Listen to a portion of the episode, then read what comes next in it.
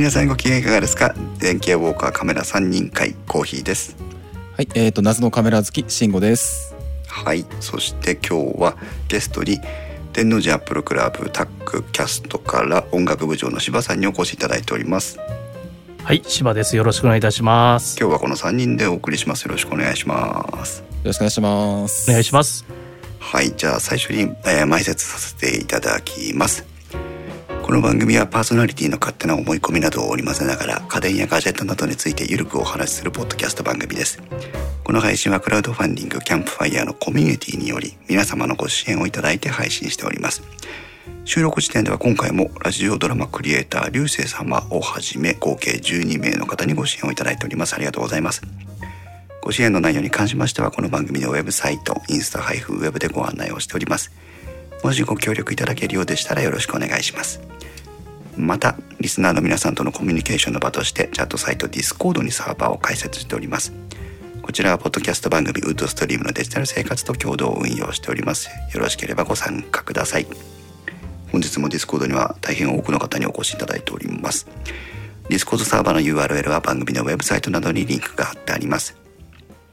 ツイッターではハッシュタグ電気屋ウォーカーをつけてツイートしてください。電気屋の木は器、ウォーカーの W は大文字でお願いします。ということで、えー、本当にね、今日は、ああ、菅さんも今入ってきてくださいましたね。えー、ヒックさん、菅さん、青地さん、イクラムさん、イソップさん、ジョンフラさん、ミカさん、モククマさん、スリッパさん、りょうすけさん、中野森さん、木沢さんということで、大変多くの方に今ご参加いただいております。ありがとうございますあ。りがとうございます。ありがとうございます。ありがとうございます。木沢さん、本来ね、カメラ3人会ですと、ここに木沢さんが入るはずなんですが。そうですよね。なぜ木澤さん危険を察知したとか。そうそうそうそう。あのね、前回の3人会でも木沢さんは買わない派、アルファ 7C には惹かれないということを公言してくださいましたが。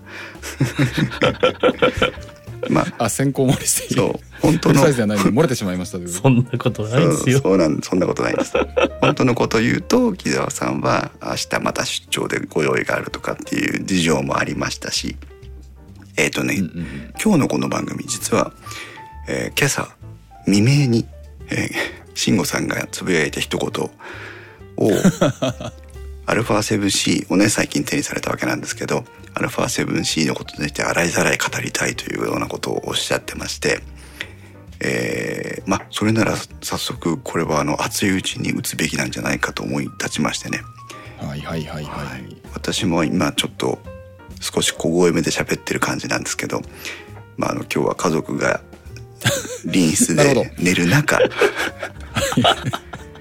ちょっと悩みました。うん？と今日今晩うん。事前に話もしてないしなとか思ったんですけど。そうですね。え今日。すごいね、スピード感というかなんか。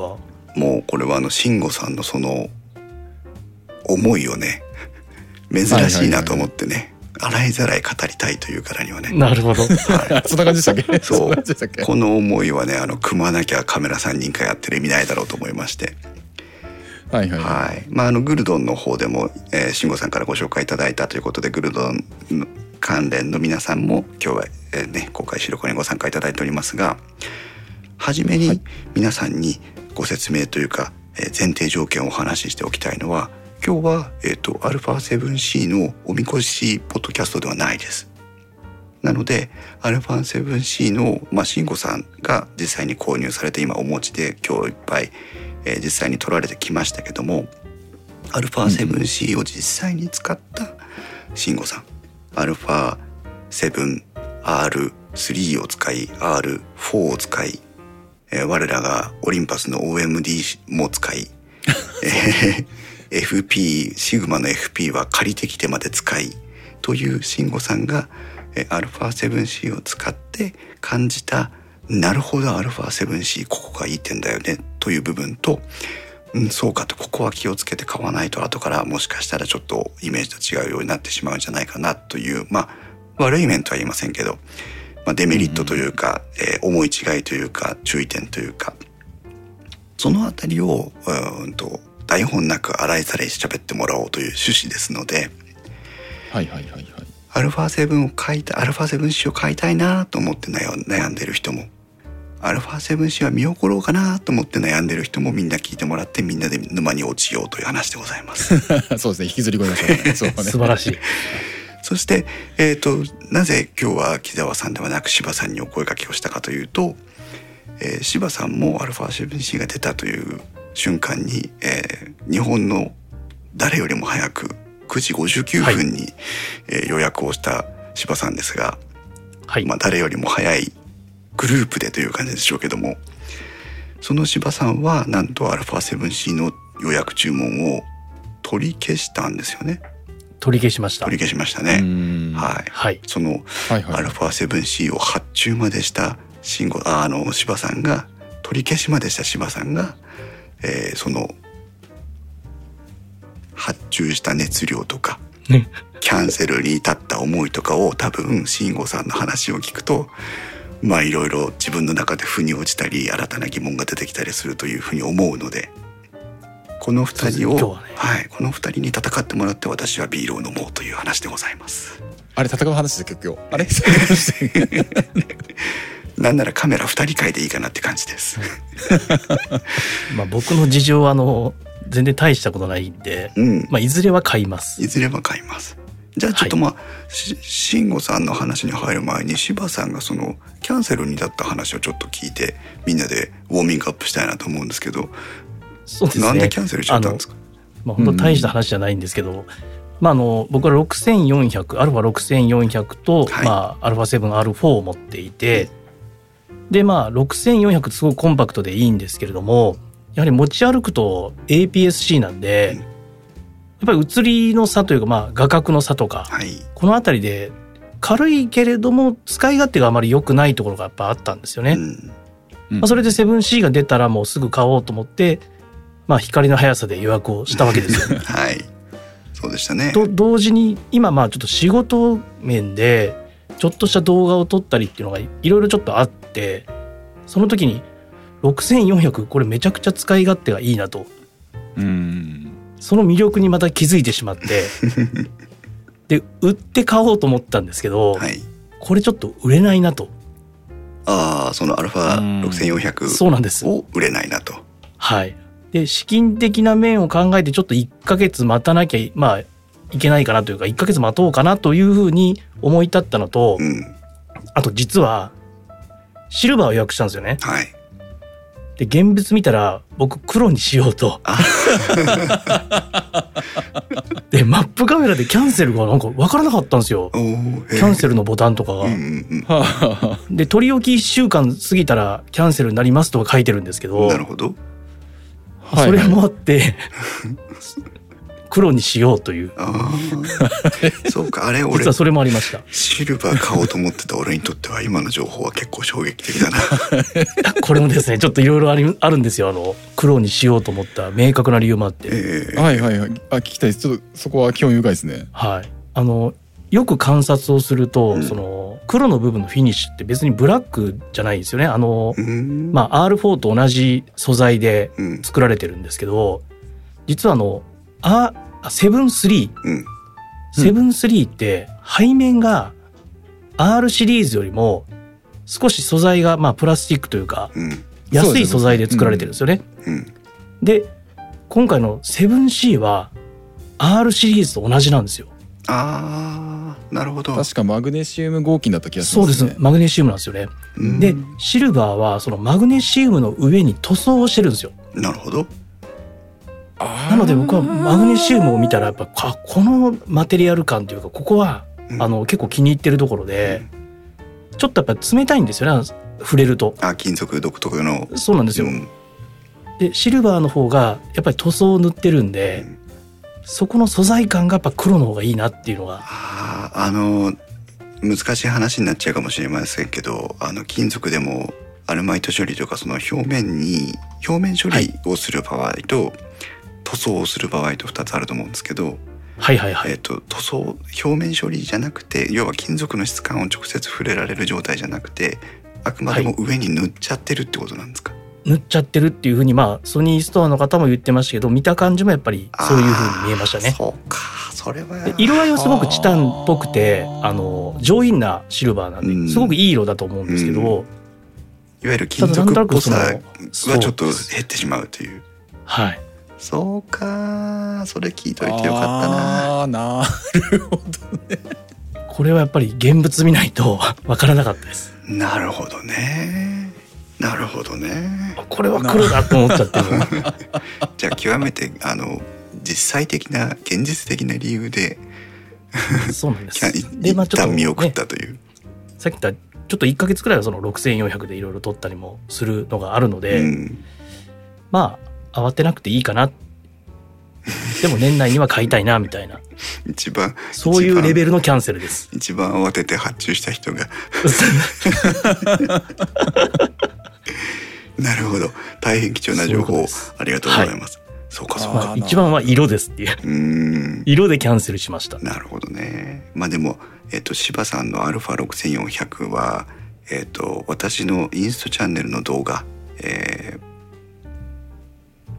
ハンディレコーダーの H8 というズームのレコーダーの、えーと、音楽作成の時の、えー、レビュー作成に柴さんに全面的にご協力いただいたんですけどその時の動画が全編この α6400 で撮影されていましてそうなんですよねあの時は。非常に綺麗でねあの動画を見せてもらった瞬間柴さんに「いやさすがアルファは違うね」みたいな「アルファ7あれ？アルファ 7R3 お持ちなんでしたっけか」R4 です。R4 か。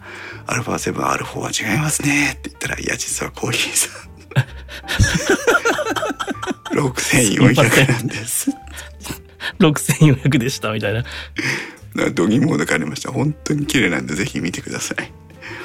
ということでまあじゃあ、えー6400も使うう理由もあるしということで、まあ、1ヶ月程度見送られたということなんですが。でちょっと資金の調整をしつつ、えー、12月頭ぐらいにはまあ買えるかなと。なるほどはいわかりましたじゃあ、えーここからは慎吾さんのその α7C に対する熱い思いをぶちまけていただきたいと思いますのでもう特に筋書きもありませんので、ぜひそうですね。私あんまり細かくないですよ。あでちょっと今私も裏で今その α7-3 と α7R4 のそのボディの、えー構成ちょっと今見てたんですけども、はいあの確かに α7-3 は前面とか内部フレームはマグネシウム合金なんですけど、ん α7R4 はさらにリアカバーに至るまであのマグネシウム合金ママグネシウム合金ボディになっているっていうところの差ですね。あのだから素材そのそうですね。メインのあの本体フレームの素材そのものはなんか一緒っぽいんですけども、うん。確かにあの、えー、と3の方はあの背面はあの確かエンジニアリングプラスチックとかなんかその辺だった気がするんですけどもそうですそうです。はい。はい、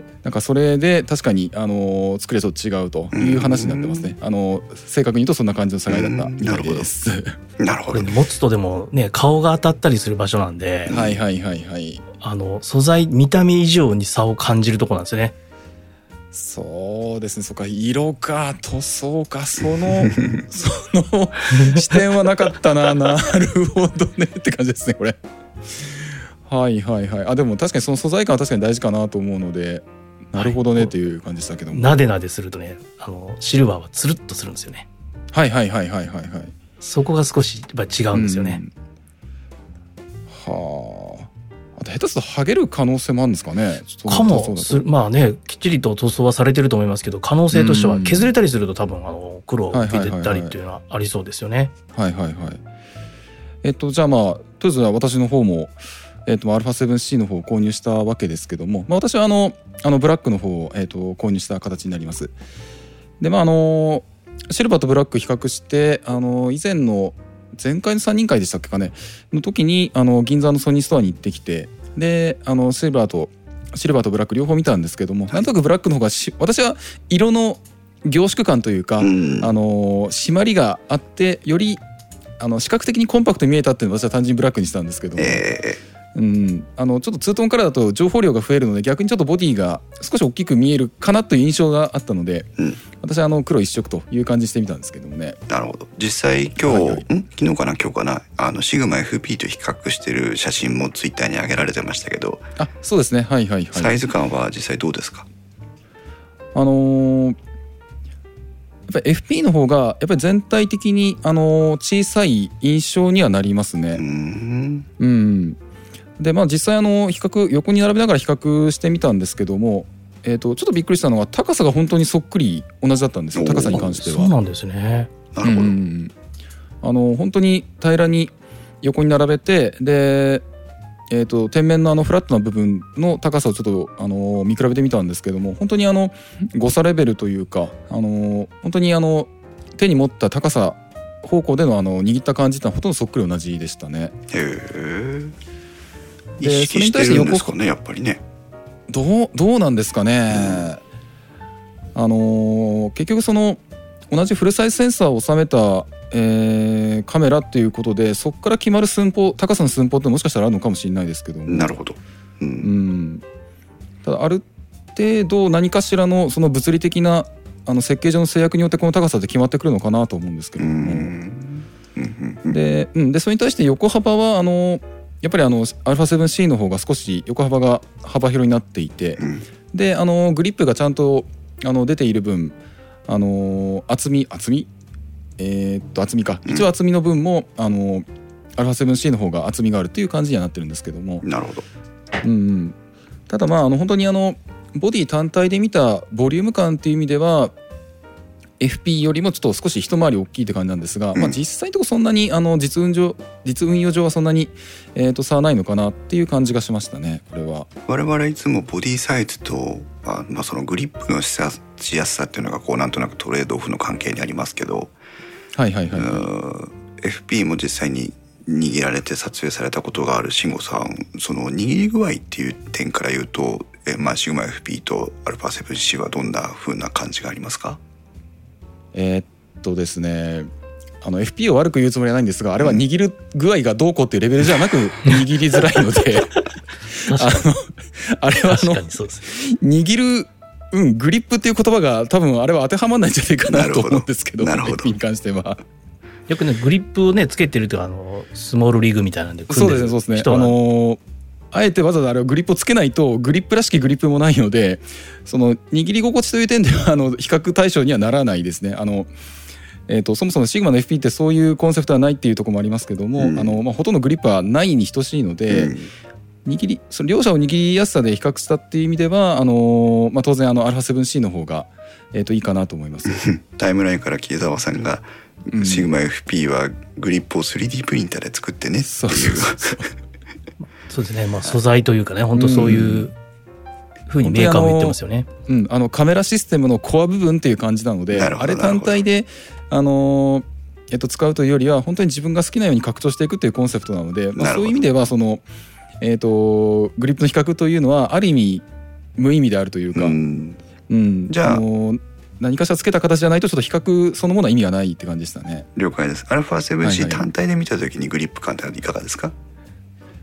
えーっとですねそろそろこの辺からあの RSMC の悪いところというかなんというか話入ってきたんですけどもあのーまあ、あの α7 系列っていうと、まあ、私もあの α7 の12世代はあまりちょっと使ったことがないのでちょっとそちらについては私コメントできないんですけども、はいえー、と α7-3 をはじめとする、えー、と第3世代の、えー、と α7 系列のボディそしてこの このっていうかごめんなさい私の手元にあります α7R4 あと α7S3、えー第4世代の α7, α7 系列のボディっていう形で今あの使い続けてきたんですけど、はいまあグリップはねあの見た感じどう考えてもえっ、と α7R4 より劣るとあの握りやすさとしては劣るという形になりますねこれは。うんで R3 よりもちょっとグリップの深さは足んないかなっていう感じはしますね。ちょっと今もう R3 は手放してしまったんで現物同士でちょっと今比較できないんですけども、うん。でそれによりあの普通にこのカメラを構えて構えて、えー、と撮ろうと思うとあの小指小指。薬指もちょっと余り気味になっちゃうんですねあ私の手の大きさだと。薬指まで。薬指もちょっとあのはみ出ちゃうって感じになります、うん。なるほど。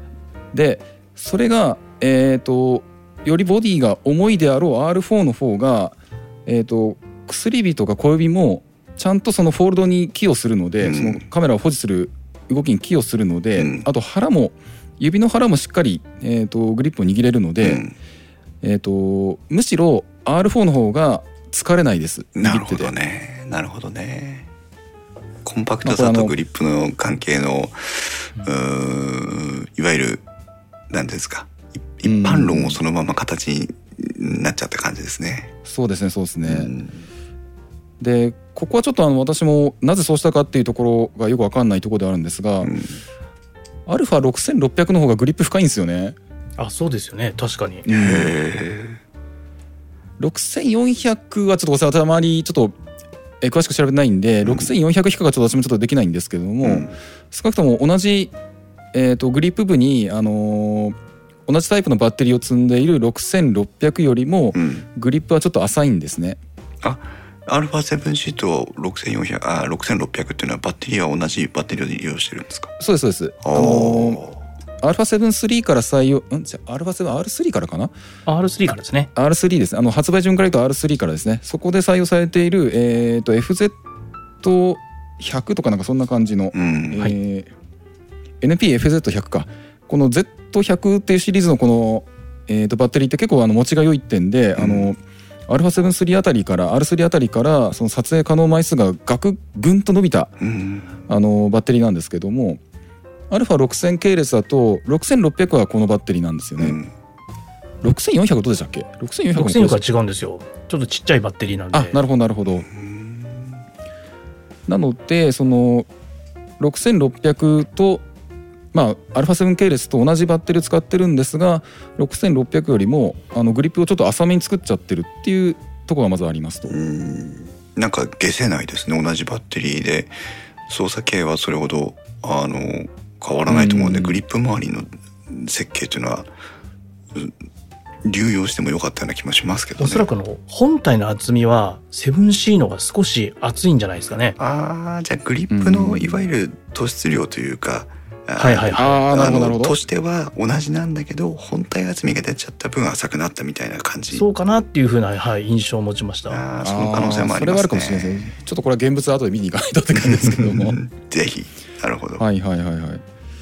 まあそれもあるんであの本当にあの普通に構えて、えっと同じレンズをつけて、うん α7R4 と,、えっと α7C をその、えっと握り比べてると,、うんえっと α7C の方がそのちょっと,、 えっと重く感じる？うん逆に、グリップ性が悪いがためにねうんっていうことですね。重くというかそうかあの握力で握んなきゃいけないっていう感じになっちゃうんですよね。ああなるほどね。R4 だと R4 だと本当にあの手の引っかかりでうんあの保持できるところが、えー、と 7C の方だと握力で本体を支えるっていう感じになってあの手首がちょっと重あの疲れるっていうのは若干ありますね。あとですねあのもうちょっと手に触れる部分ボディ周りの手に触れる部分についてちょっとうん。あの気になってるというか語りたいところがあって、はいはい。えっ、と α7 系列の第4世代ボディってその各ボタンのクリック感が結構しっかりあのなんだろう押してる感がちゃんとあうるんボタンに変わってるんですね。で第3世代まではまああのボタンになってるんですけどちょっとグニッという風に押し込んでる感じがあるんですけど、うんそうでしたねここが大きく変わりましたよね、第4世代は結構あのクリックリという感じでちょっと押し込んでる感があるんですけどえっ、と α7C はそのえっ、とその第3世代か下手するとそれよりも悪いような感じなんですよボタンの押し心地が。ああそうなんだ。ええ結構グニグニっていうような感じですね。うん。なるほど、うんそれは何？ボタン全体がゴムっぽい雰囲気とかっていうことじゃなくて押し込んだ感触がグニっていう感じなんですか？あその通りですうんボタンそのものはまあ普通にあのプラスチックのまああのいわゆるボタンの造形になってるわけですけど、うんあの素材になってるんですけど、んそれを押し込んだ時のゴム感がよりえっ、となんだろう目立つというかなるほどね。手に伝わるというか、うん。でこれがあの結構私あのそのためか結構力を入れてボタンを押すようになってしまって、えー、と今度は指が疲れるんですね。ああそうか。カチッというリリアクションがあればそのカチッっていうリアクションなそうそうそうそう。までうん。を押せばいいということだけど、カチッっていう感じがない分どこグイッと。どこまで押して押せば反応してくれるのかあの手応えがないから押しちゃうみたいそうですそうです。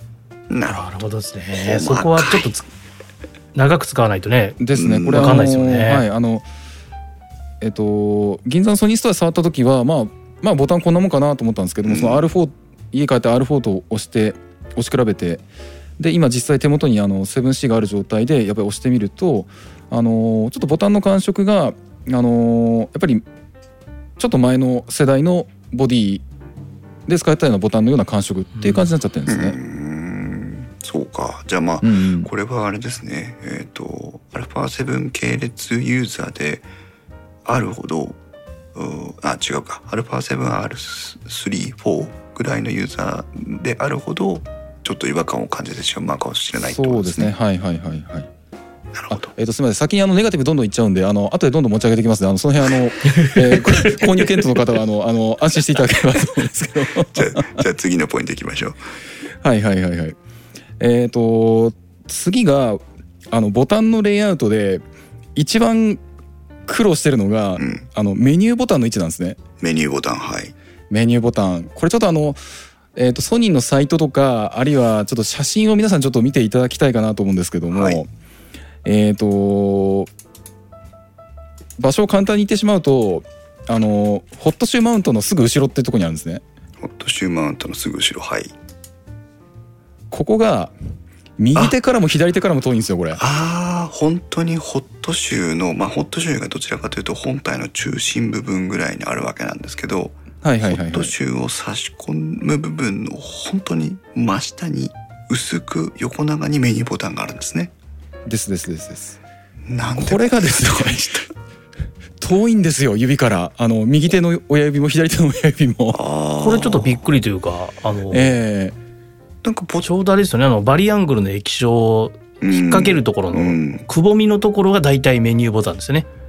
あとはそうですねあの α7R4 とかそのそれまでの α7 系だとあの今度は完全に左に寄ってるんですね、はいはいはいはい。EVF の左下っていう感じになるんですねだからまあひあのーそれはそれで私もちょっとあの左両手必ずメニュー操作あのメニューってあのメニューボタンってあのメニュー操作の中であの戻る機能を持っているので結構頻繁に使うボタンなんですが、なるほどね。R4 の時はあの両手操作を強要されていてまあ強要ってことないかうん。両手操作で必ずやる必要があったのに対し、えっ、と 7C はどう使えばいいんだろうという感じで。まあでも多分想定してる操作方法は左手でレンズの挙動部分を持って、はいはい。右手で全部のボタン操作をしろってことなんじゃないのかな？そうなんですか。あの私もそんなどどうだろうな。手の大きさはまあ標準的かなと思うんですけども、うん。やっぱ遠いですね右手でやろ遠いですね確かにね。親指そのこれそのまま6400を持ってる僕から見ると、そのはいはい。はい6400はちょうどそのバリアングルを引っ掛けるくぼみのところにメニューがあるんですよね。ああなるほど。はいはいはいはい。なのでなんか深い考えがあるというよりも多分その引っ掛けるくぼみを用意したためにずらさずらさなきゃいけないと。というちょっとこ人間工学的にこの場所を考えたっていう位置じゃないだろうと思いますよね。だけ？どどうしようもなく。ここにせざるを得なかったんですかねまあえっ、とポッドキャスト聞いてらっしゃる方も α7C のページに行っていただくとえっ、と写真が外観写真がいっぱい見れるんでその中の背面の写真を見ていただくとよくわかるんですがまあでもこの右側ちょうど親指とかまあこのパームの部分が当たるところにボタンが集中して配置されてますけどもうあとここにボタン1個持ってこれないですもんね。まあそうなんですよねあー難しい選択でしたね。難しいですねこれは、うんちょっとこのくぼみをまあでもくぼみをこれここになきゃちょっと今度逆に変な力が、うんあの、バリアングルボタンにかかっちゃうんで そうここにせざるを得ないっていうのもしょうがないかなと思うしまあちょっとあのー押しづらいですこれ。やっぱりちょっと。であのキーアサインでメニューをメニューボタンを他のキーにアサインするっていうのもちょっとやってみたんですけど、はい。ただちょっとそうなってくると今度他の例えばあの静止画えー、と静止画撮影モードでのキーアサインであれば、うん。あの他のボタンにアサインできるんですが、うん。あの例えば再生モードの時のショートカットとしあのあのメニューボタンのアサインとしては他のところに移せなかったんですね。だなるほど。からちょっと必ずしも他のボタンにアサインし直せばその代替になるかというとそういうわけでもないっていう、うん。ちょっと制約がありますと、ある時はこちらのメニューボタン、ある時はあちらのメニューボタンになっちゃうわけですね。そうするとね。そんな感じですそんな感じです。タイムラインっていうか公開収録会場の皆さんも α7C お持ちの方って今日いらっしゃるんですかね？もしいらっしゃればぜひあの慎吾さんの感想以外にも皆さんの感想も聞きたいので、うん。タイムラインの方でぜひあの投投稿していただきたいですが。なるほど確かにねメニューでえー、と買いたいと言ってる方はいらっしゃいますね。えー そうそうそう。そうただまああのえっ、と極端に言うとあのボタンレイアウト手で持って、えー使ってる上で困るのって実は多分そのくらいですね私としてはう。んあのえっ、とその他の機種に比べてボタン数ダイヤル数が減っうんうんてるんですよね。そうですそうです。その、えー、とそ操作系が減ってしまったことによるデメリットとか使いにくさっていうのは何かお感じになりました？あのーちょっともう少しこれはあのえっ、と多分設計の思想的な話になってくるかなと思うんですけども、うん。結局あの今までの α7 系列ってあの例えば R4 だとカスタマイズはカスタマイズができるボタンが C12C3C4 点で用意されていたり他のボタンもまあ自由に、えっとアサインできたりするんですけど、うん。これって結構その取りたい人が自分で本当にいろんなものを設定しながら取るっていう設計思想でこんだけいろんなボタンをつけてるのかなと,、うんえーという作りになってるのかなと思うんですね。うんなるほど。でそれに対して α7C はおそらくなんですけどももうカメラに身を委ねてくれと。こっちでうまいことやるから。そうそうそうそう。まさにそうでしょうね、うん。結構結論の話みたいになっちゃいますね。多分こそうこそうちょっとこのここ今話を突き詰めると。そうこれあのちょっとあの話の展開がちょっと若干あのジャンプしてるかなっていうあの気がちょっとするんですけども、うん。結構ここコアな部分だと思います。7C の。うん。そうなんですよね。なので、えー、とそういう意味では、えー、と割り切りとして、えーとりあえず自分の場合の割り切りとして、うん。R4 でそのカスタマイズボタンに自分のやりたいように設定したものっていうのは、うん。まあほとんどあのそのシチュエーションにおいてはあの私がそのマニュアル操作であのあえてこうしたいっていうふうにやらなくても、うん結構そのカメラの方がうまく吉野にやってくれちゃったりするっていうケースが結構多いので、なるほど。えー実は結構どうにかなってるって状態なんですよねそのボタンが少ないってことっていうものに対してはなるほど。じゃあ α7C なりの使い方ができれば別に困ることはないという。そうですねそうですね、うんなるほど。だからあのー今ちょっとカスタムキーの方の設定を今もう一回ちょっと今見てるんですけども、はい。えっ、と今背面の、えー、と画面ちょうど、あのー画面、えーとホームページの方から見られてる方多いかなと思うんですが、はい。初期状態でアサインされていないのがえっ、と6番だからあの、えー、と円形ダイヤルの下側。うん。確かこれがあでもこれ模様が入ってるな。そうですね。えっ、と,、えーと確かごめんなさい私がもうすでに変えちゃってたのかな。あのああそうかそうかそう。えっ、とそうですね。えっ、と標準状態から変えたのが私そこにあのえっ、とマイメニュー表示っていうそのメニューの画面の中でよく使うものをえっ、とえー集めておくっていうメニュー項目があるんですけど、それのショートカットキーを今そこに当ててるって感じなんですね。なるほど。なるほどで、えーもう一つ、えーもう一つカスタマイズできるのがこの上面にあります録画ボタン、はい。上面にあります。あのーシャッターの方ではなくてあの動画の録画の方ですねあはい。録画開始の方はい。結構一等地にねあの今回用意されてああますよね。そうですそうですね。うん。でここはあのーここはあの私あのフォーカスエリア。うん。えー、と中央とかえっ、となんだっけあと何があんだっけ？そ う忘れちゃいました。えーとごめんなさい。あのーどこにフォーカスを当てるかっていうあのー設定項目。これを今、うんその動画ボタンのゾーンとか。方に当てた後。あそうゾーンとかですね。はいはいはい。そうですそうです。その辺を当ててるっていう感じで。まあそれ以外は今んとこ変えてないっていうちょっと状態ですとうん。じゃあ慎吾さんのセッティングで α7C で動画を撮ろうと思った場合はダイヤルで動画のダイヤルに変更してでですね。はいはい。で、えー、とシャッターボタンで録画するってことですか？えっ、とその場合あの α7C の場合って静止画を撮る時のキーアサイン意識と,、うん。えー、と動画を撮る時のあのキーアサインはまた別に設定できるんですね、なるほど。で、えー、と動画の方はえっ、とそうですねあの変えずに今そこは動画撮影っていうふうになってますね、なるほどね。なるほどね。うん。だからあの静止画を撮りながらふと動画を撮りたいっていう時はあのこのボタンを押しただけではその動画撮影始められないけどもっていうまあ設定になってますと。うん。まあ実際ねあのそんなことないのでね動画を撮りたい時は動画のモードにするだけなのでね。それほど差し支はないかなタイムラインからヒックさんが α7C を買おうとしたら嫁の決済が降りず ZV-1 を買い増ししましたという。そうあのヒックさんあの ZV-1 がなぜか2台すごいね。お持ちで。はいありがとうございます。そしてですね。はい。じゃあまあうん操作系統のバリエーションというかこう許容度は低くなったものの、えーうん。特に不都合を感じつつということですね。なのであの α7R4 を操作する時とちょっと意識を切り替えて、うんもうあのえー、とカメラを撮影するセッティングそのものはもう本当にカメラに任せちゃおうかなと。なるほどね。うん、で、えーとまあ、自分はあのそれこそあのバリアングルモニターついたんですごいあの自由度があの高くなったり、えーとなんだろうえー、と撮影に対してそのアングルの撮り方がすごい自由度が高くなっているんで、うん本当にあのそっちに集中しちゃえばいいかなっていうふうに今ちょっと,、えー、と思ってるんですね。なるほど。うんそうそうそうそうそんな感じであと外観系はどうでしょうね。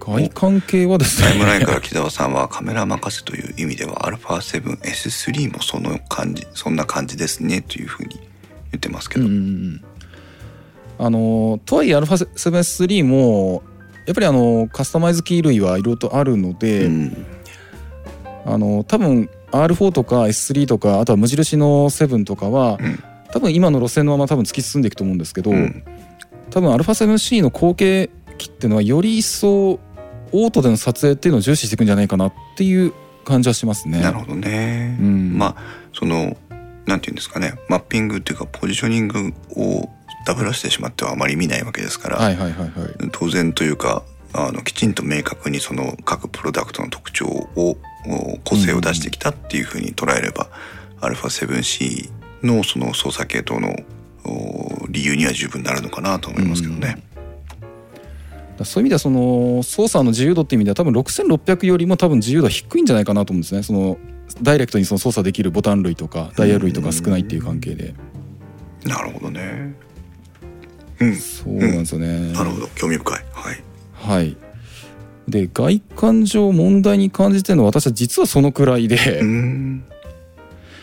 でんでよくあのえーっとなんだっけあのあのジョイスティックえーっとソニーはなんつうんでしたっけこれ。えーっとジョイスティックでいいのかな。ちょっとごめんなさい。名前正式なあの AF のねポイントを上下左右はい。斜めに移動させるスティックですよね。ですですですです。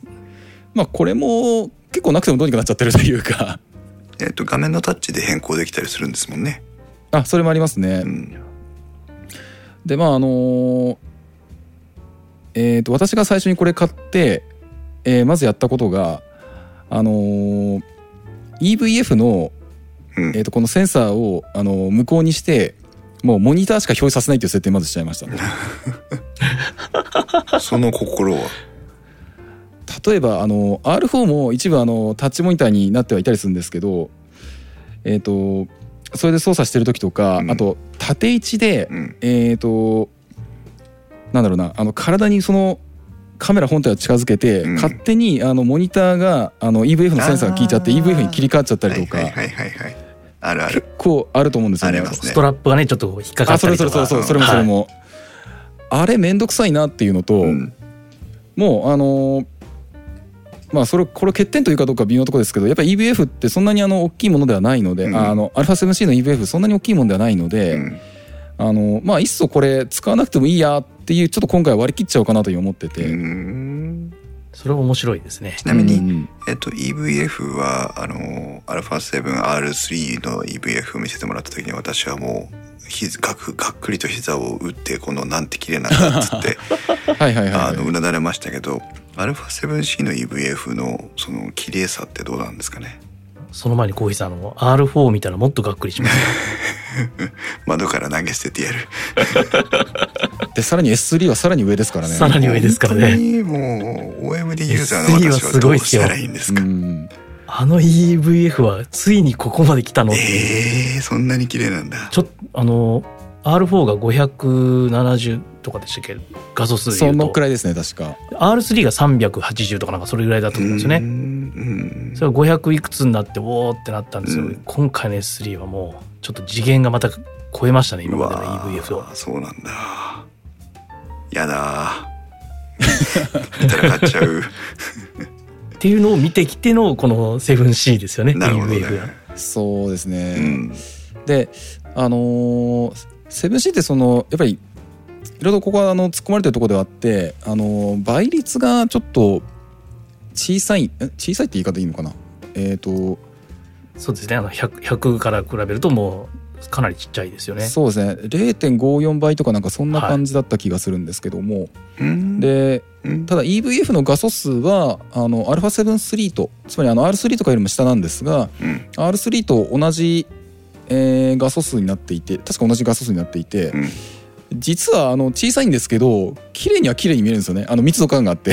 あの同じ画素数であの EVF の形が小さいんで。実は結構綺麗だと思うんですよこれ。視野率は100%ですけど倍率は0.59倍。あそんな感じです。でえーっとこれ読めない。235万9296ドット。あなるほどなるほど、うん。で α7-3 が、えー、と236万画素っていうふうになってるんで、うんで両方とも有機 EL のもあの EVF なので、うん。実はその絵の密度感というかその EVF から見える絵の密度感は、うん。まあ、実は結構悪くないっていう感じなんですよ。なるほどね。なるほどね。ただただまあそもそも、うん、そんなにあの、えっと、EVF そのものが大きくないのであの私とか、まあ、あのコーヒーさんもそうですけど眼鏡かけてるとちょっとやっぱり、あの四隅が見づらいっていうのはありますね。なるほど。はい、まあそれぐらいだったらもう通常のオペレーションで背面液晶を使ってるんだから EVF は本当に使いたい時切り替えて使うぐらいでいいんじゃない？っていう感じですね。ですねですね。なので、えっともう通常仕様の上ではあの EVF は EVF の切り替えはオートではなくあのマニュアルで、えっと背面モニターのみというような今設定に切り替えちゃってますね。なるほどタイムラインからジョン・フナさんがそう EVF の切り替え誤動作は背面モニターを少し浮かせることで対応してます。背面モニターを浮かせる少し浮とかせるとえっ、とああの切り替わるというか EVF にならない。うん。とチルトいうことでね。をちょっとねさせると。あそういうことか。うん。あなるほど。アルファ7 4の、えー、あアルファ7 3の使用の条件ですけども。えっと確かニコンの今度のあの2型の新しい Z の2型の方がこれに対応したっていうのでなんかはいはいはい「おお」って言ったり「今更か」って言ったりっていういろいろ言われてましたね。背なる面ほど。背面液晶。チルトをちょっとすると、うん。あのあの EVF はキャンセルされるというか、背面液晶を使ってるっていう状態だよっていうふうにはい。カメラの本体が認識さえすれば EVF に切り替わるのを抑制しますよってことなんです。そうなんですよ。R4 もそうでした。今やってみたら EVF に切り替わんなかった、それは知らなかった。考えられてますね。ああなるほどあちょっとあのノウハウできないんでちょっと ちょっと便利かもしれないはい。僕も知ってたけどあって思いましたなるほどって思いましたけど なるほどですねさすがノウハウですね。実際のね。はい。はいはいはいあなるほどなるほどじゃあこのまま背面液晶の話でいいかな？流そうですれとしては。ねそうですねはいはい。まあこれは何といってもやっぱりあのバリアングルモニターを搭載してくれたことを。うん。今日のタイムツイッターのタイムラインでもあタイタイムラインじゃないやツイッターの投稿でもね早速バリアングル縦持ちの写真を撮っていいなみたいなことを言言われてましたけどやっぱりいいもんですか、やっぱりいいもんですねうん。これ。あのーもうあのツイッターの方で随分投稿してますけども結構あのもうほとんど私のライフワーク的にあのあの造形物あのワンダーフェスティバルでのあのガレージキットの撮影とか、えあと秋葉原のフィギュアとかプラモデルとかあの辺の、えー、と展示の撮影とかを本当にあのちょこちょこちょこちょことあの撮ってはいるんですけども、うん。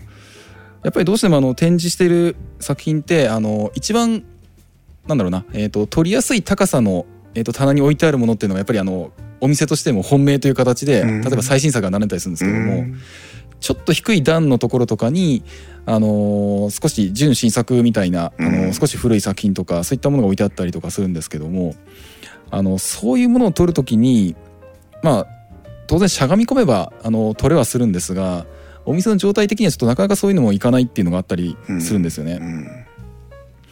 で例えば今日なんかはあの昨日今日とあの秋葉原のボークスっていうお店であの新しいあの店舗がオープンしたということでちょっとはいあの新しいえー、とこの辺あの今聞いてらっしゃる方どのくらいあの、えーご存知の方いるか分かりませんがあの「ファイブスターストーリーズ」っていうあの作品のあのモーターヘッドの、えープラモデル。うん。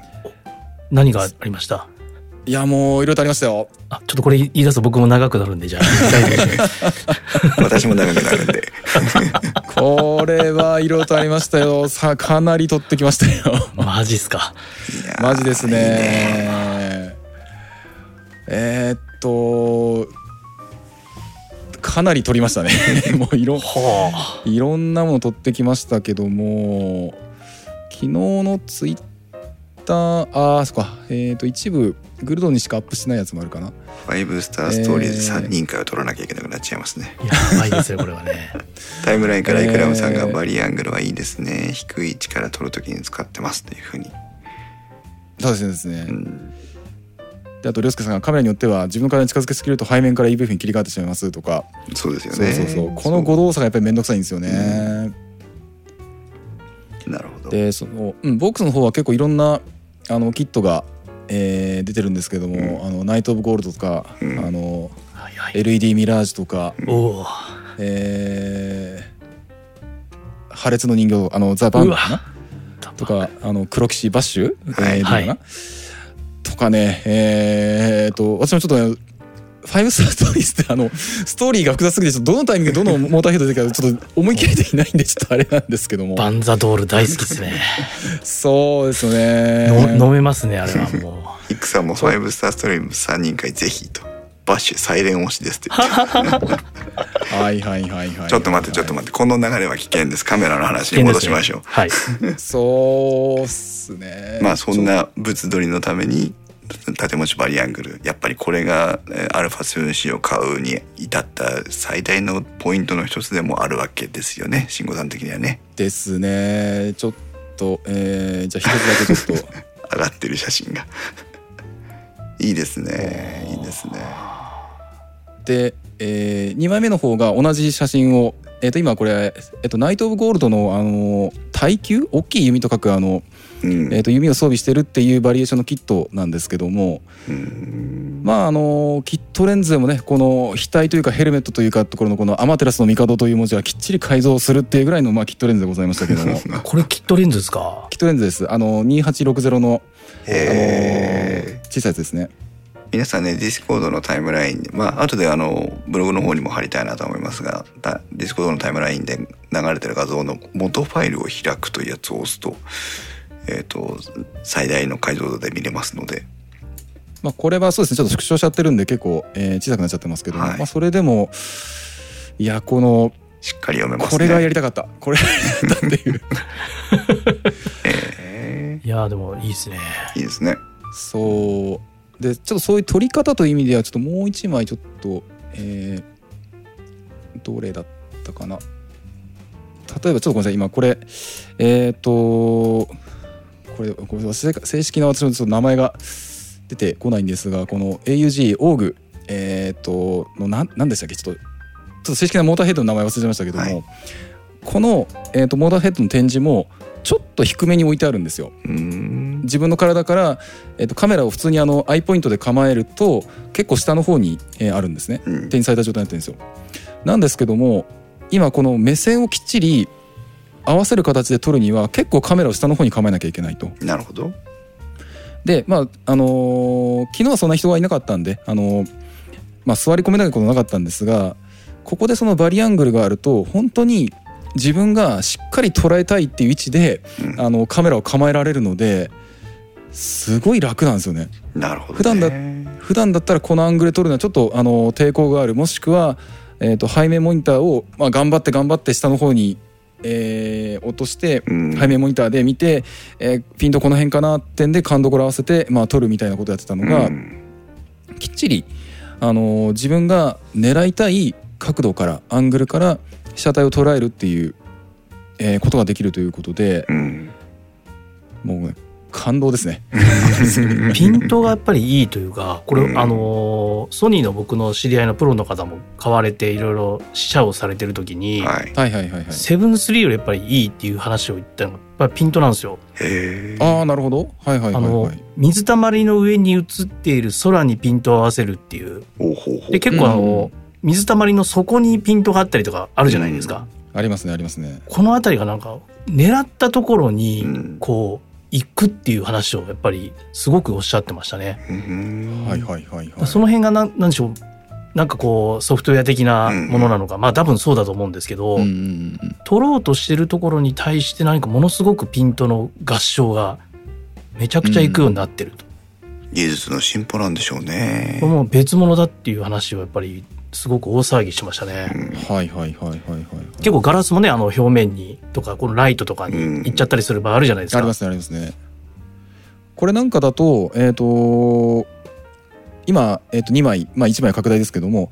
あ3枚目は拡大ですけどもこれもあのクリアケースの中なのであの1枚目なんかよく分かりやすいですが反射してる表面であのんケースで反射しちゃってるんですよね。はいはい。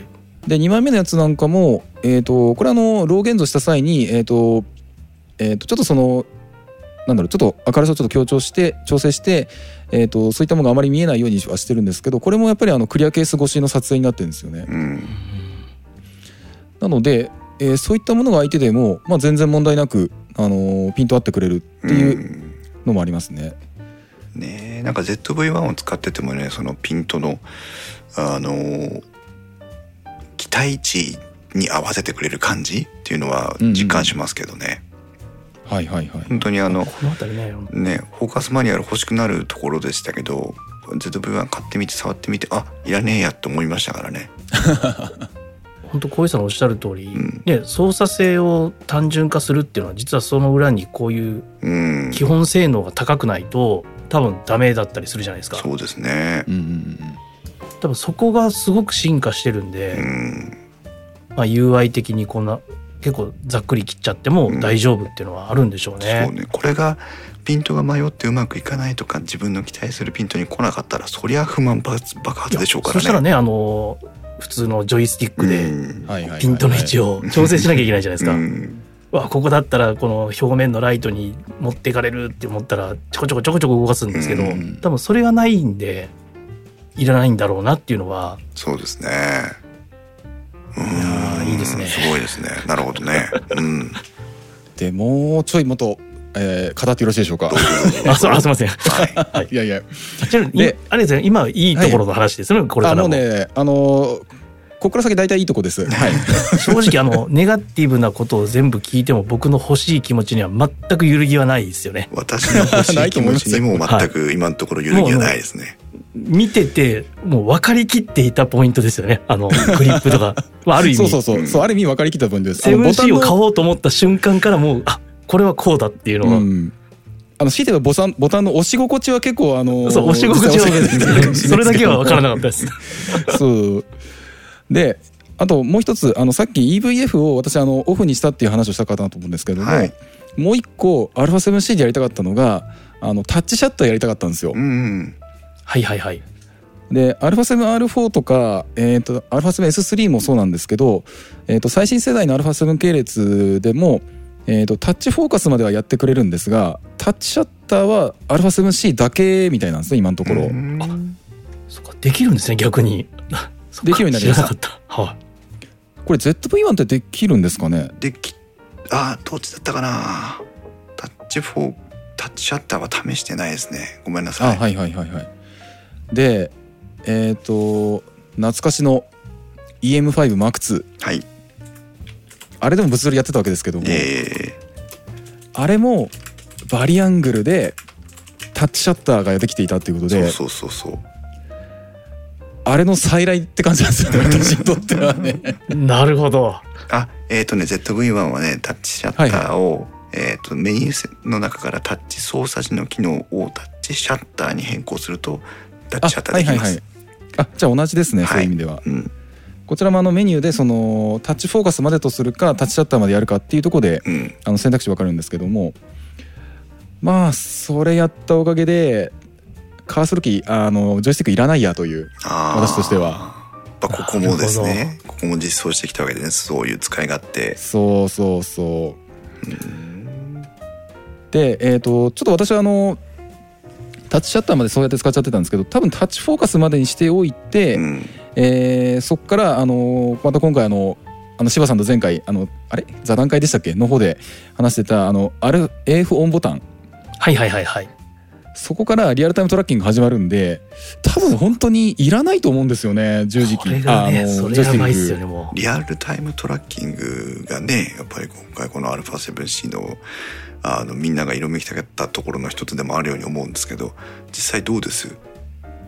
あのーすみません。ここはですねまだあまり、えー、と私試せてないです、うん。っていうのはあのー人を取ってなかったりするんで。あなるほどなるほど。んか動きもあまりつながったんで。あちょっとすみません。あのー一昨日昨日あ昨日今日のえっ、とフィールドテストではあまりそこまでちょっとできてはいないんですけども、うん。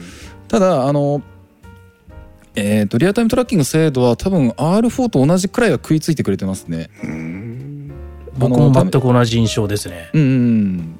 まあ触ったあのちょっとさ試しただけですけどもはいはいはい、かなりいいと思いました。そっか。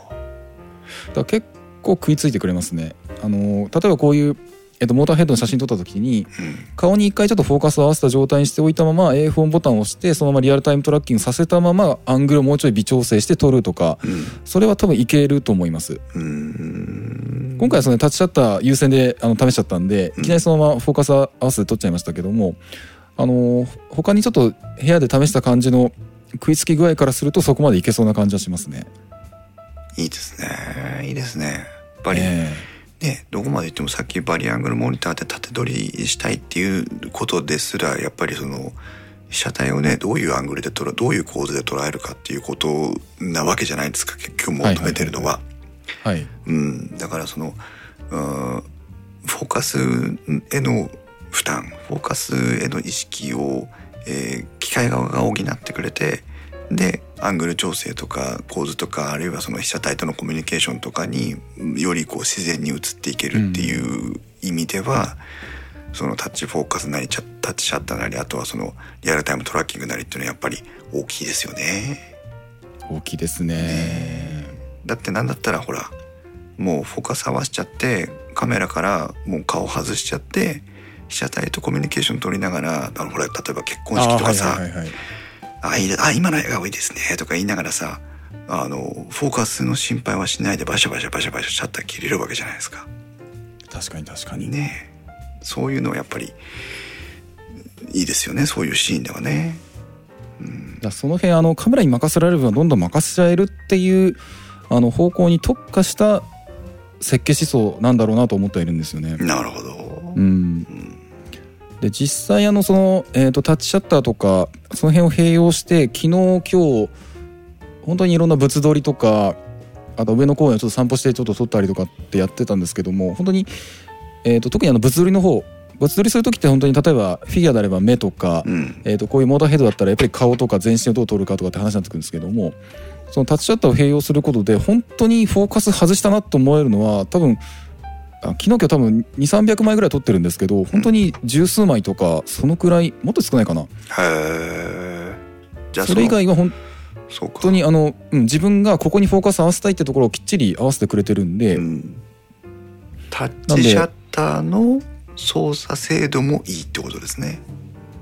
そうですね。結局あの、ー狭い画面の中でタッチしてそこにフォーカス合わせてシャッター切るわけじゃないですか。はいはいはいはい。うん、それもそのいいところをきちんと自分がここに合わせてほしいってところを触れてそれでスムーズにシャッターが切れるってことだもんね。ですねですねうんただちょっとこれはもしかしたらあの若干私がそのあのなんだろうなえー、と騙されてるところもあるかもしれないんですが あの R4 とさらにあのシグマのアート系のレンズあの単焦点レンズで被写界深度がすんごい薄いあの辺のレンズをで、同じことをやった場合はもしかしたら精度は甘いかもしれないですね。なるほどね。そういうことはね確かにありますよね。ええなるほど現そうですね1.4とかでねやると今回の今回のテストは全部キットレンズですか？えー、と上野公園行った時にあの、えっとシグマのアートレンズの方も使ってはいるんですけども、今回のこのフィギュアとか、えーモーターヘッドとかこの辺の撮影はキットレンズですねなるほどね。なるほどね。だから基本あの F 値が4とか5.6とか、うんあのそういう形のレンズであるので、うんえー、とそういうあの明るい単焦点と比べるとうん被写界深度深め、ですね。えーとうん、画素数も R3 とか R4 とかと比べると、うんあの少なめっていう状況においてはあのーピント精度十分な、うーん。なえー成果、うんあのーヒット率で、うんえー取れてるという感じでしたね。うん。興味深い。うん、実に興味深いですね。そういう意味で慎吾さんね求めてるのは慎吾さんね求めてるのはそこなわけですよね。そうですそうです。結局のところは。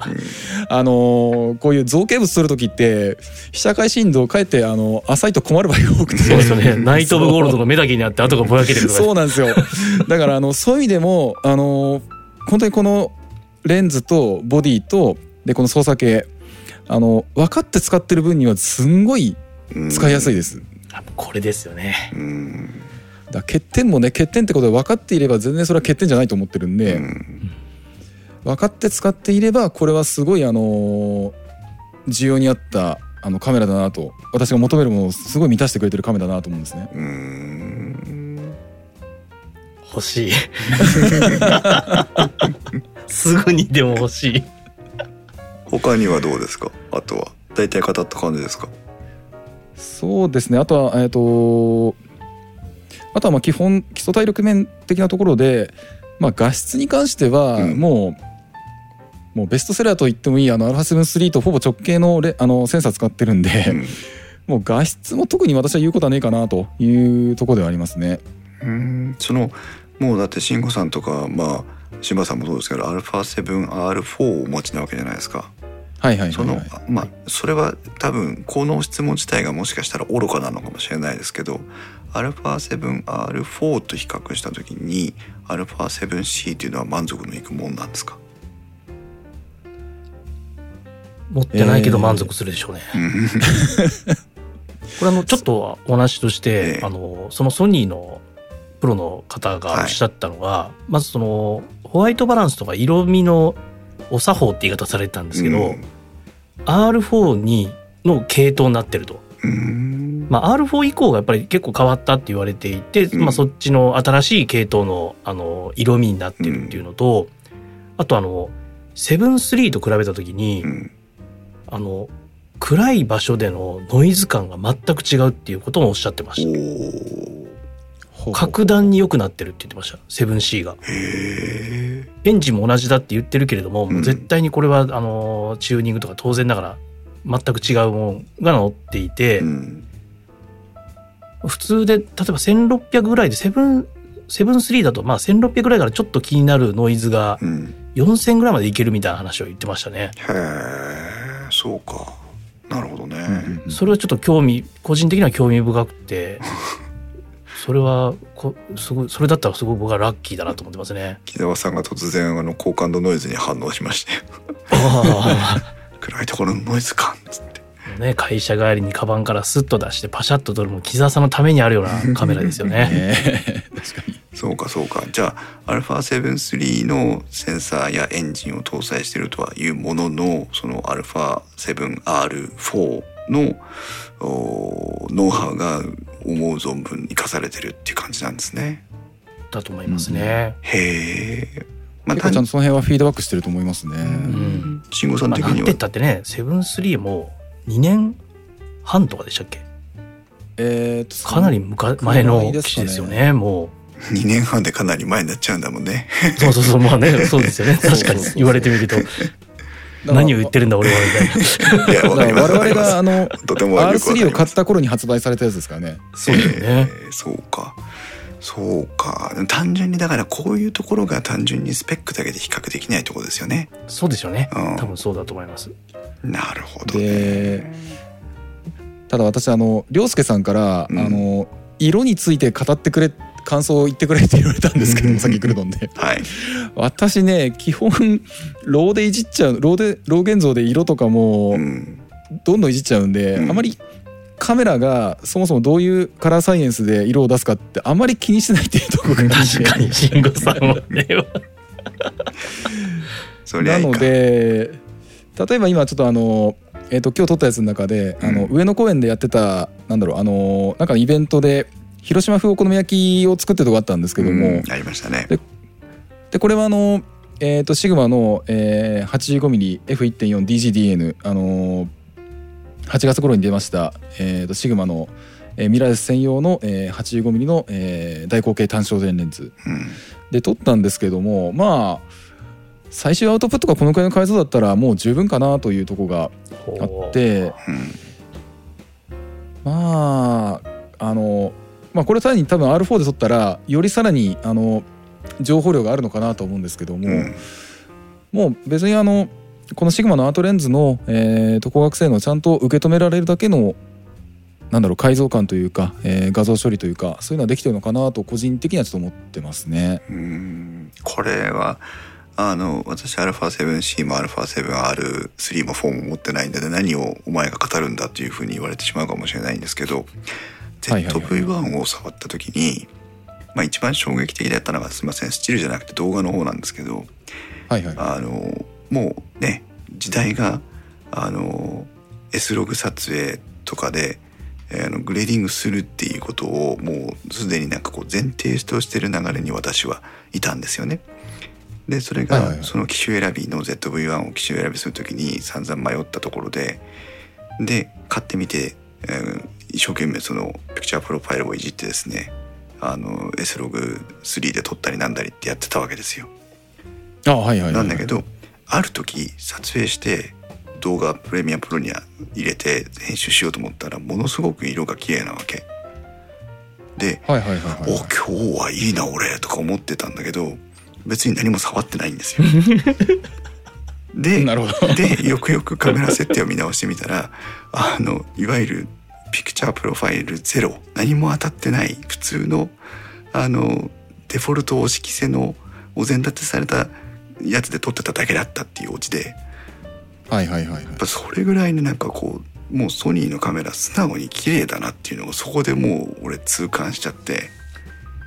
えへ下手にいじるよりねもう綺麗だっていう気がした。本当はいはいはい ZV-1 もそうですしもちろん S3 なんかもその辺あるみたいですよね、うん取って出しっていう凄さが。へえかなりなんか驚いてる人が多いですよね。あそうなんだやっぱり。レビュー見てても。ああそうなんかだから。何これっていうな。そう2回転半ぐらいしちゃって下手に素人がアマチュア感覚でグレーディングするよりも 任せて撮っちゃった方が綺麗じゃんっていう。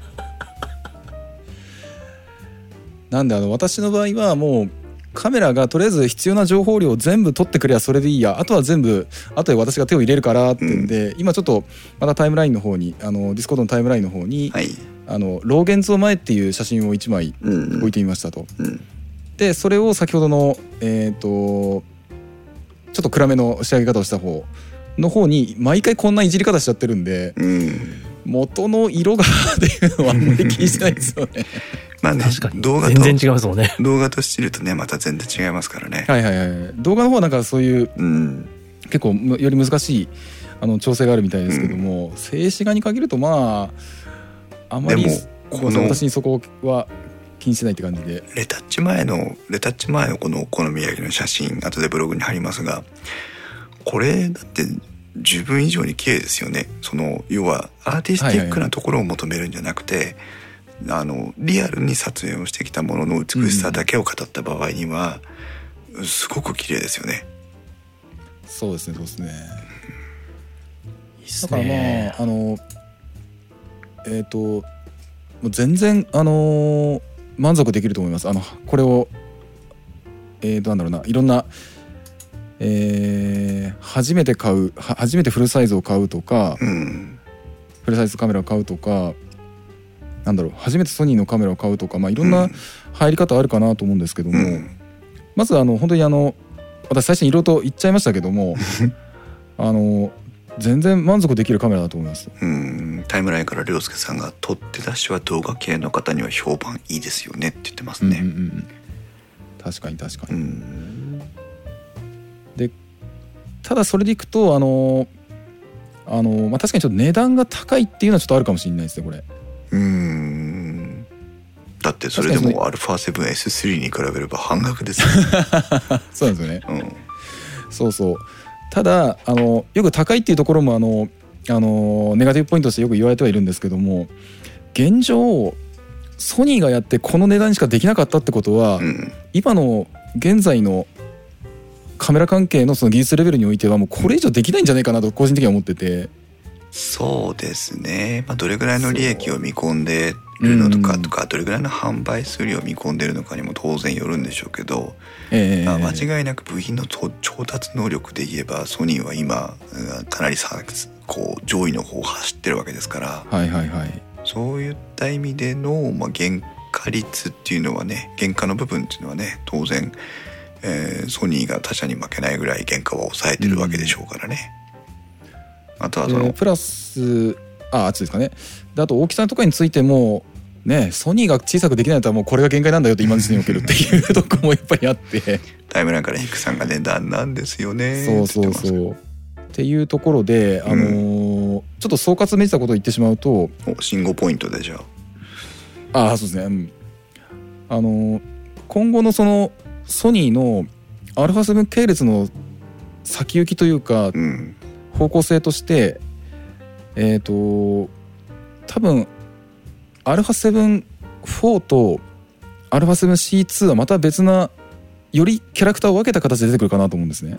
うーんなので、あのーもし今 α7C を気になっていてただまだ買う時期ではないっていう方に関しては もし待てるのであれば C2 か α7-4 を待った方がいいかなとは思います。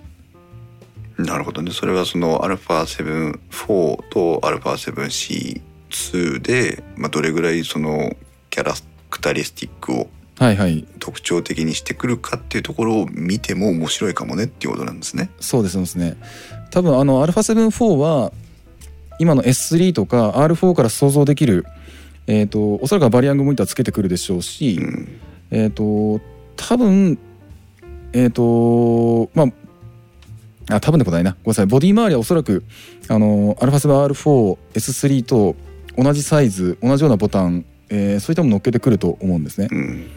でもしかしたらセンサーもなんか手が入ってくるかなって気はするんですけれども、うん。あそう涼介さん言ってるんですが画素数多分今2400万画素がそれこそこの α7C も含めあとは他社のおそらくはソニーが外販してるであろう、えー、とフルサイズ機の、えー、と今のスタンダードが今2400万画素クラスなんですけどもうん。そこをもしかしたらあのベースアップしてくるんじゃないかなと個人的にはちょっと思ってて、うん。可能性はありますよね十分に、うん。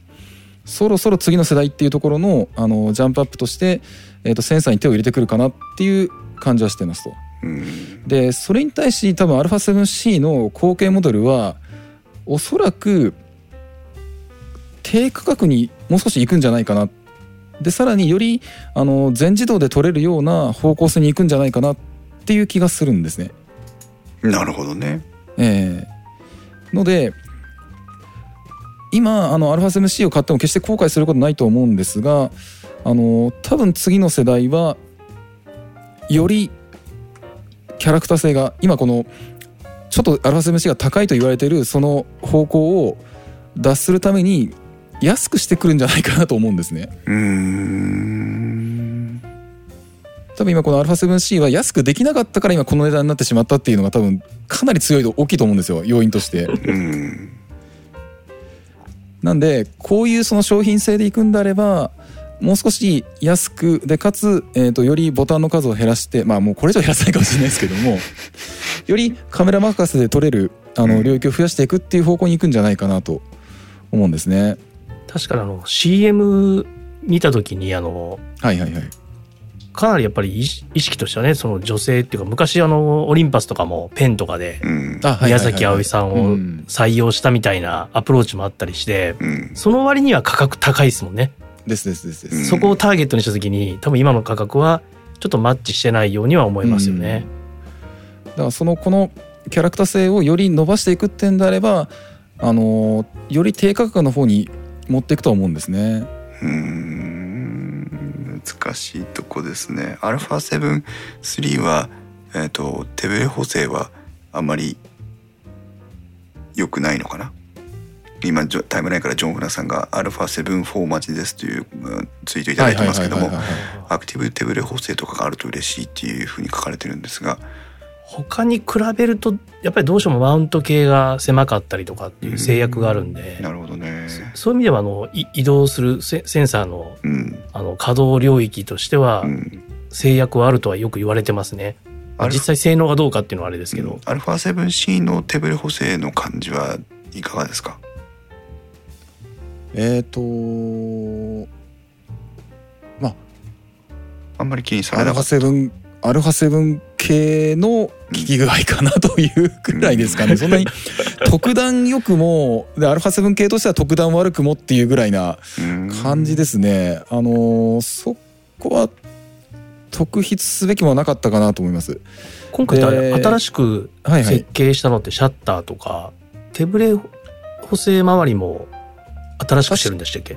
確かそこもせ新設計だと思いますねですよね。まあ、はいあれはでもコンパクトにね収めるっていうのが多分そうそうどっちかとそっちだと思うので理由だったんですね。はい、より劇的に効かせるというよりはまあ同レベルのスペックをこのボディサイズに収めるためにっていうとこはいはいはい。ろだと思うんですね。なるほどね。ということは α7-4 はボディサイズに余裕があるわけですからあの α7C と比較してもう少し高性能な手ブレ補正を実装してくる可能性は十分にあるっていうことですね。はいはい確か動画でアクティブ手ブレ補正ってあの、まあ、少しクロップしてそのクロップした領域を手ブレに使うっていう。うん。この辺は搭載されていきそうですよね。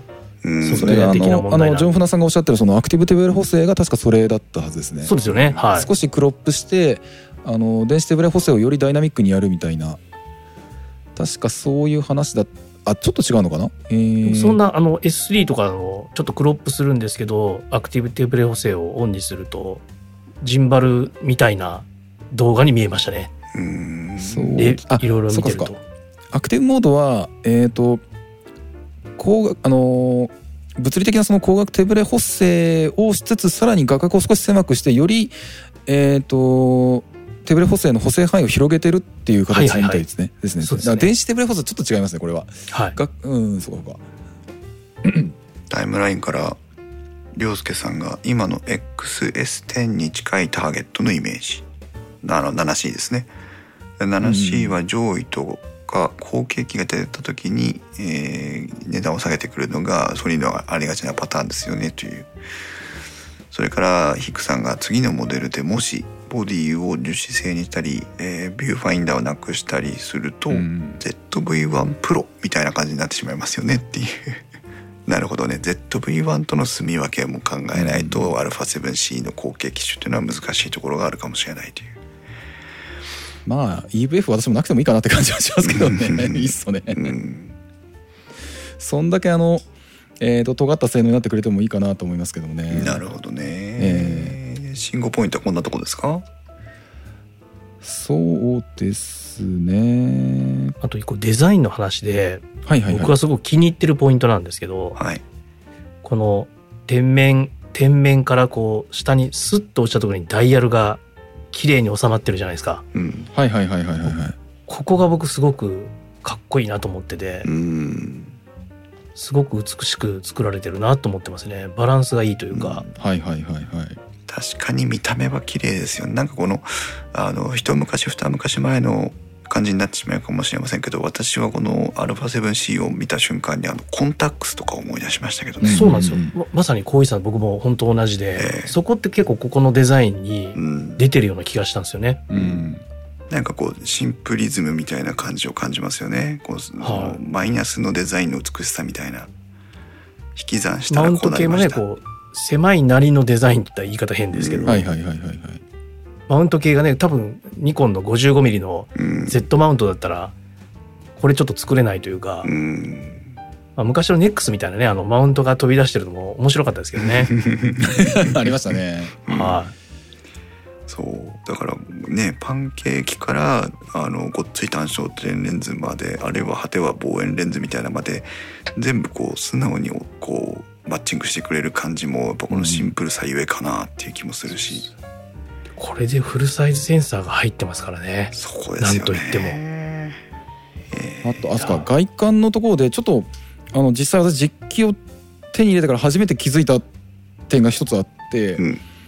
実は思ってたよりも背が低かったっていうのがあるんですね。うんうんうん。っていうのはあの α7R4 のえー、と向かって右のダイヤルがない方の肩の高さと,、うんえー、と α7C のその肩がその高さそのいえー、なんだ左肩というか下がっているところはい。さあ下がる前の高い方の、ははい。いうんはいはい高さがあ高い方のはい。これ同じだと思ったら実は α7C の方が低いんですね。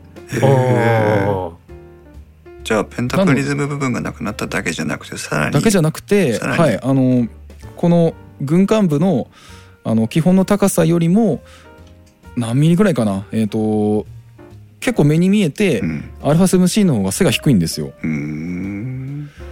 で、えっ、とそれによりあとダイヤルがあのそのた高い部分とつらい位置というよりはほあのほんのちょっとだけちょっと高くなってるんですけども、うん。まあ、はい。基本その、えー、と EVF を取り乗せただけじゃない高さで、えー、と前面があ上面がフラットになってるんで、バックから出しやすい出しやすい。ああなるほど。あなるほど。引っかかりがないんですね。引っかかりがないですね。持ち歩いた人じゃないとなんか気づかないポイントですね。でそれによりあの手でなんつうのかな。えっ、と今日撮った写真なの iPhone に撮った写真何枚かあったかもしれないですけどあの、うん。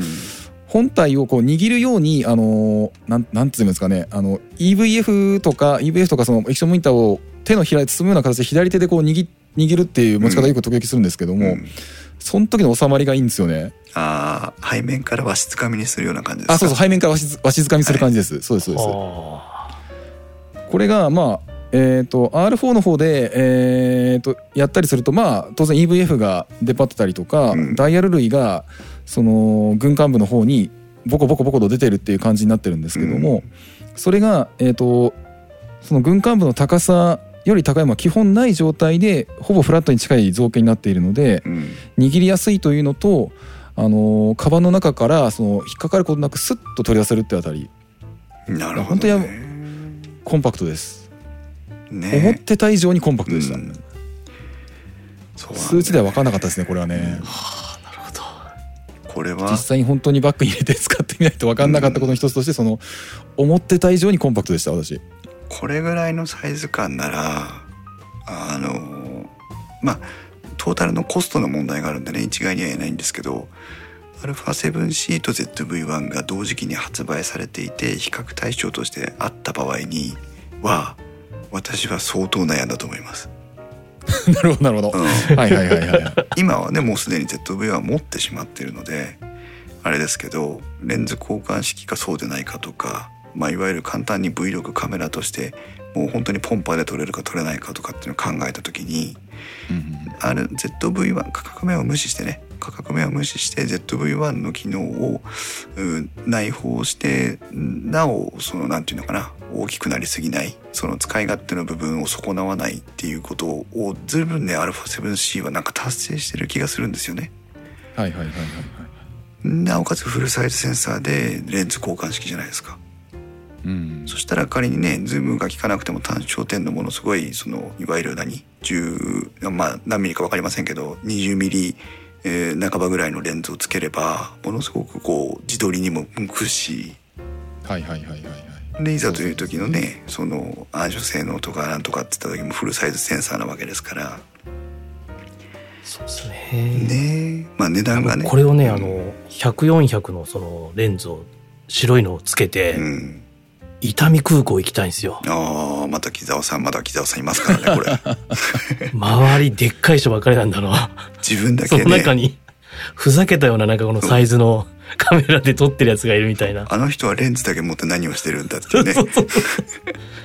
あのな並びの中でなんか一人入りたいですよね、うん。昔ありましたけどねそのレンズのあれだけのカカメラみたいなのあったじゃあないですか。ありましたね、うん。はい。なんかあのソニーとかあのノリ。オリンパスとか出してましたよね。あのノリですよね。え実ー。際今日あのえっ、とシグマのこの 85mm 持った時はもうほとんどレンズ持ってましたからね。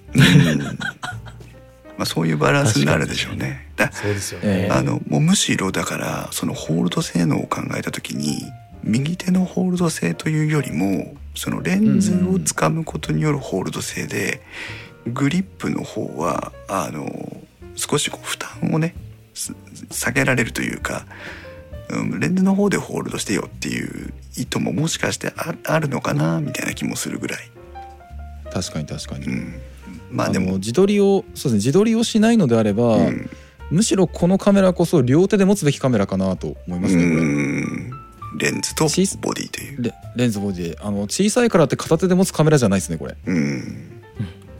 まあね。まああのカメラの基本としてあのちゃんと両手持ちましょうはあるにしたとしても あのさっきのあのグリップの小ささもあってで本当にあの握力で持たなきゃいけないっていうところもあってうん。あのこれこそちゃんと両手でレンズの鏡頭部と、えーグリップの部分をちゃんと右手と左手で持って、えー構えましょうっていうカメラかなっていう感じはしますね。むしろレンズだけ持ってタッチパネルで操作するみたいなそうね。そういう、そういうこともあるし。左手でこうレンズだけ持ってあ右手は遊んだ状態でこうタッチパネルを操作する結構私それでしたね今日はね。確かに確かに。あのえっ、とレンズを下から基本支えてまあ一緒にボディも支えますけどもはいはい、はい、レンズを北から下側が支えて右手はもうフリーにして、えータッチパネルを親指で操作ってやってましたから、うん。あのなるほど。グリップから手離してましたよく考えたら、うん。あのさっきのあのナイト・オブ・ゴールドとかあのモーダーヘッドの時とかはほとんどそうでしたよく考えたらなるほどね。まあ、はい。ということで慎吾さんにまあ酸いも甘いも噛み分けた α7C についての話をずっと聞いてきたんですがまあ今慎吾ポイントも、はいはい慎吾ポイントもお伺いしましたがあ これ最後にあの柴さんのご意見をいただきたいと思うんですけど、はい。私的にね今日、まあ、慎吾さんのお話を聞いて α7C を、まあ、買うと公言している私、まあ、買えませんけどね次の買うカメラは α7C だと公言してる私も一瞬たじろいだわけです。朝の5時にこのたねし慎吾 さんが全部を語りたいと言った時にね。はい。これはそうか使ってみるとやっぱりちょっとアンバランスに過ぎたのかなとかっていうふうに心配しましたけど。まあ一つはあまりにもその小さすぎるがゆえのグリップ性の不安っていうのが挙げられましたけど、まあ、それはまあ最悪どうしても合わなかったらスモールリグみたいなねハーフケージみたいなのつければいいのかなとも思いましたしはいはいはい。はいもう一つはメニューボタンの位置の、まあ、あー点もありましたけどもそれはまあ慣れてしまえばそれまでとも思いますし撮影にはそれほど大きく関わりませんからね。うんはい。うん、という、まあ、2つの大きな課題があったのかなと思いながらでも話を聞けば聞くほど欲しくなるという結論に私たちは至ってまあはい。むしろねブラックかシルバーかの選択で私もシルバーに行こうと思ってたので そこを、うん、思い直したっていうだけで製品選びの精度が一つ上がって終わったかなっていう感じですけど。塗装は気づかなかったな最後に芝ポイントで、あの α7C を締めていきたいと思いますが芝さん的に今日慎吾さんの話を聞いてみてあとまあご自身もいろんなことあってみてですけどそうですね。どうでしたか？やっぱりはい。まあもちろんさっき言ったように欲しい気持ちはより深まったっていうのはあるんですけども えやっぱり今のねソニーってやっぱりこうラインナップを面で用意してるというかえそうですね。このうん。機種だけで語るとなんかちょっと見え見えないというかうん。あのすごく他にはちょっとできないですよね。こういうものを出す。ね。尖った商品だと思うのですごく。尖った製品というか。で特にやっぱりあの僕もソニースターで前も慎吾さんと話してた時に聞いて、はいはい。おっと思ったのがあのシングルポイントの AF でうん。あの設定をして撮影をしていて AF オンを押したらトラッキングをスタートするっていう。うん。これって例えば犬の撮影とかだと、まあ、犬がなんかこう座り込んでるところを撮るんだったらまあし普通のシングルの AFS で撮影していいんですけど、急に立ち上がったり顔を動かしたりするとうん。やっぱそこを追いかけたくなるわけじゃないですか。その時に AF オンを押せば瞳を追ってくれたりとかうん。トラッキングをしたりっていうこの辺りがあの R4 とかだとできないんですよね。うんうんうん。で今までなかったその AF のアプローチをうん。ここに入れてきてるっていうのが単に廉価版とかなんかそういうイメージをよく言われてたんですけど、やっうん。ぱこのコンパクトで UI も削ってボタンも削ってそこにちょっと新しい操作を入れてきてるっていうのはうんすごくまあ野心的なというかこ今後本当どういうさっき慎吾さんもおっしゃったようなうんうん。2つに分かれていくっていううん。この辺岐路になるようなあのモデルだろうなと思うんですよね。うん。そうですね。そういう意味では、まあ、あのこれからねあの初めてなんか一眼レフを買ってちょっといろいろ勉強しながらっていうと、もしかすると向かないかもしれないんですけど、うん。ただその辺を分かってる方だったらもうこれはまあ素晴らしいツールになるかなっていうのはもう今日改めて思いましたね強く。うん。欲しいです。確かに。まあ今ね柴さんは α6400 を使ってさまざままあ趣味に仕事に使われてらっしゃいますけどいわゆるもう α6400 だって例えば α7R4 とか R3 とかあるいは α7S3 に比べればあの機能は限定されてるわけじゃないですか。はいはいはい、うんそうですね。だけどそこにあのこれで十分だよねっていう価値を見出してるのと同じようにあと α7C もその納得して買う方にはものすごくこう要は用を満たしてる機種だよみたいな。ですね。 やっぱりこのセンサーサイズがやっぱここにフルサイズが入ってるっていうのはやっぱすごく新しいと思うんですよね。うそうですよね。そこなんですよね。6600とかでも違いますからねセンサーサイズがね。そうなんですよ。ここがですねやっぱりあのよくなんでしょう A4 とか A3 だとわからないっていう話もあるじゃないですか、プリントしてもわからないってこれ確かにわからわからないと思うんですよ。うんただ結局そのレタッチするのも何するのも自分がやるじゃないですか。そうですね。結局当倍で見てるんですよね自分は。そこなんですよね。そうそう他人が見るとかね関係ないんですよ。自分が見るんで。そう成果物まあでも結局その最終成果物に至るまでに当倍で見てるっていう段階で、まあ、そこで結局そのこれからレタッチして最終成果物にしていくとかあるいは、えー、とただ単にクロップしてとかただ単に JPEG 化してとかだとしても要そうなんはですよ。その余力ですからねまさしくそれが。はい。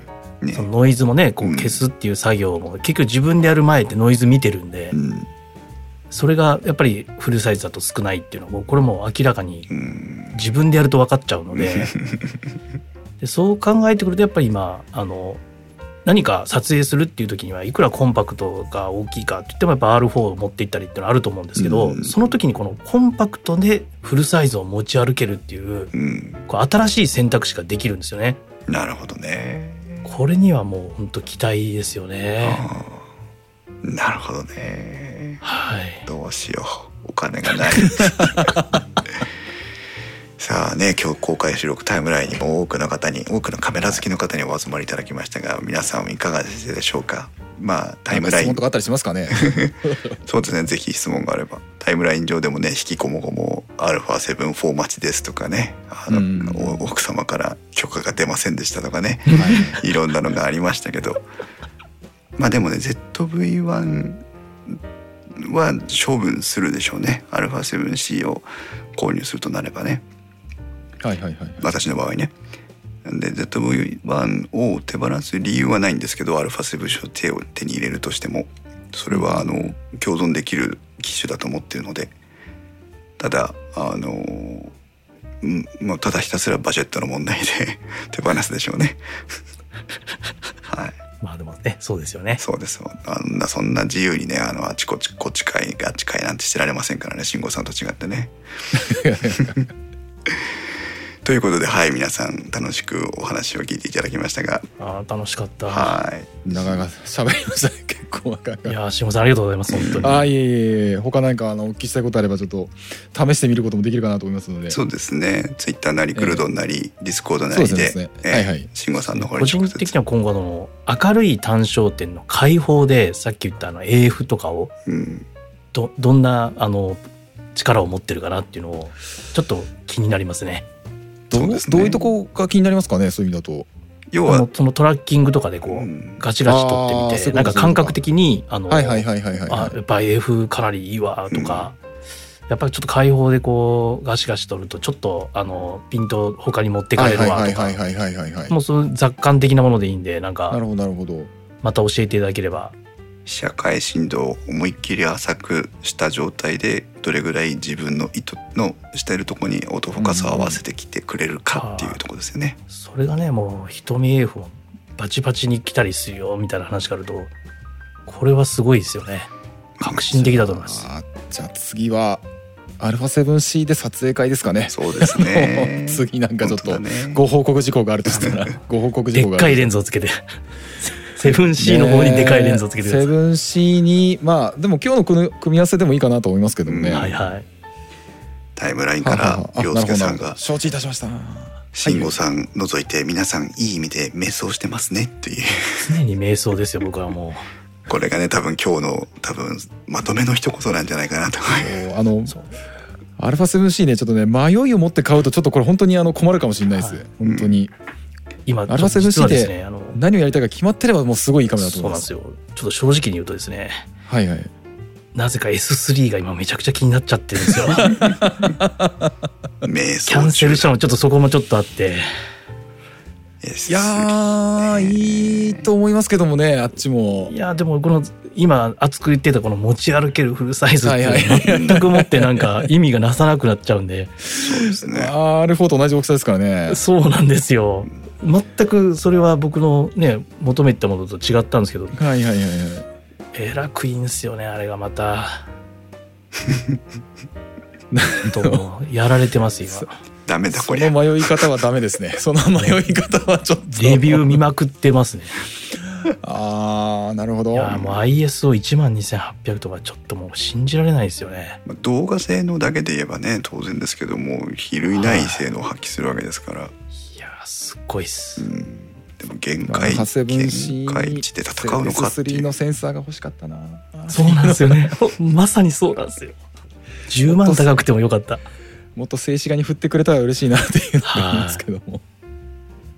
というのが実はキャンセルした一つの理由でもあのああなるほど。なるほまあど12月までちょっと悩もうと思って。いいですね。なるほど。なぜかというと12月まで入荷がないんです。おお S3 あーなんかあの生産が遅れてるとかとかそういう話がありましたね、はい。あの生産が間に合ってないっていうのがありました間に合ってないっていうそこまでちょっと一応冷静に考えて ジャッジをしようと。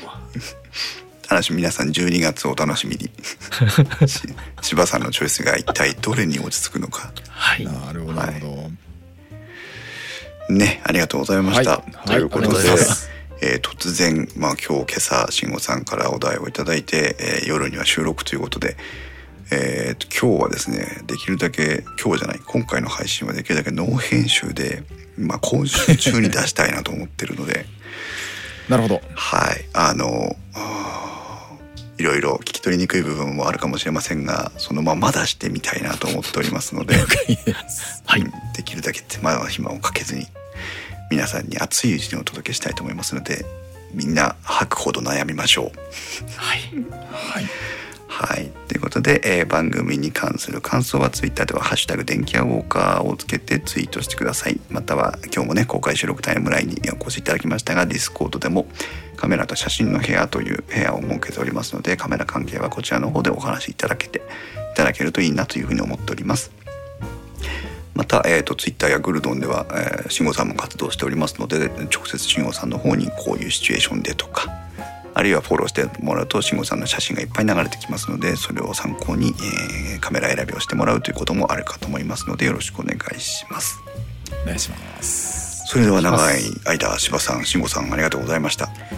ありがとうございましたははいいそれでは皆さんまた次回の配信までさようなら。さようならさよなら